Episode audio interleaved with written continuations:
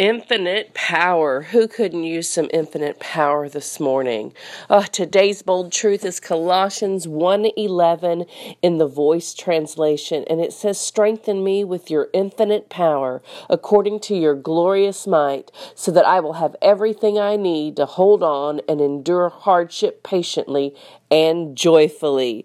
This is from my book on Amazon, Your Prescription for Joy. So these bold truths are coming out of this book and they're all geared towards joy. So today, may we be strengthened, may we be filled to overflow with His infinite power and glorious might to help us to hold on and endure with joy and patience. Have a blessed day.